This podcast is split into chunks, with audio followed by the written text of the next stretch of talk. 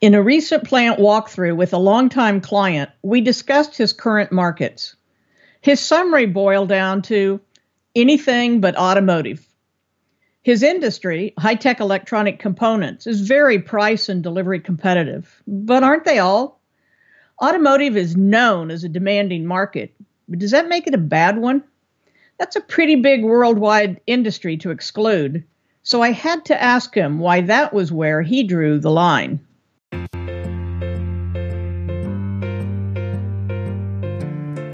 My name is Becky Morgan, and you're listening to my podcast series, Finish Strong.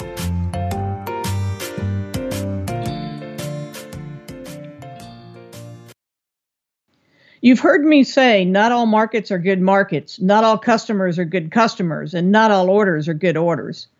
This is a perfect example. This company president has seen electronic components devolve into commodity status in many applications. Automotive is one of those. It's not commodity in design. Every automotive company provides its own design and specs. But it is commodity in how the industry treats components and suppliers. Most major automotive companies rebid all parts every few years. Even suppliers deemed outstanding are ousted for a fraction of a cent. There are obviously electronic component suppliers that continue to serve automotive. What's different about them? Frequently, they lack the technical capabilities to serve more specialized applications with lower volumes, and they fall in love with the order quantities. Not wrong, just different. Walmart is known for being demanding with a similar we win, don't care if you lose philosophy. Many successful consumer goods companies refuse to sell to them despite the potential volumes. Automotive and Walmart initiated many of the automated business processes we take for granted today. Barcoding, EDI, and RFID are just a few. Is it better to do business with those customers that set technology expectations or to work with companies that don't, or to work with a mix? The answers vary by supplier and customer, of course. The important point here is that not all markets are good markets, not all customers are good customers, and not all orders are good orders.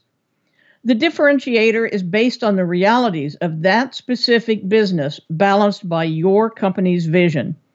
If you don't want to be part of the commodity world, don't fall prey to its allure.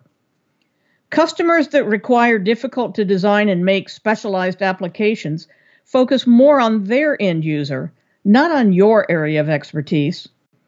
They too have high expectations and needs.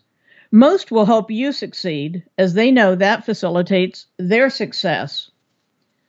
Does your strategy make crystal clear what attributes make a specific market, customer, and order consistent with your vision?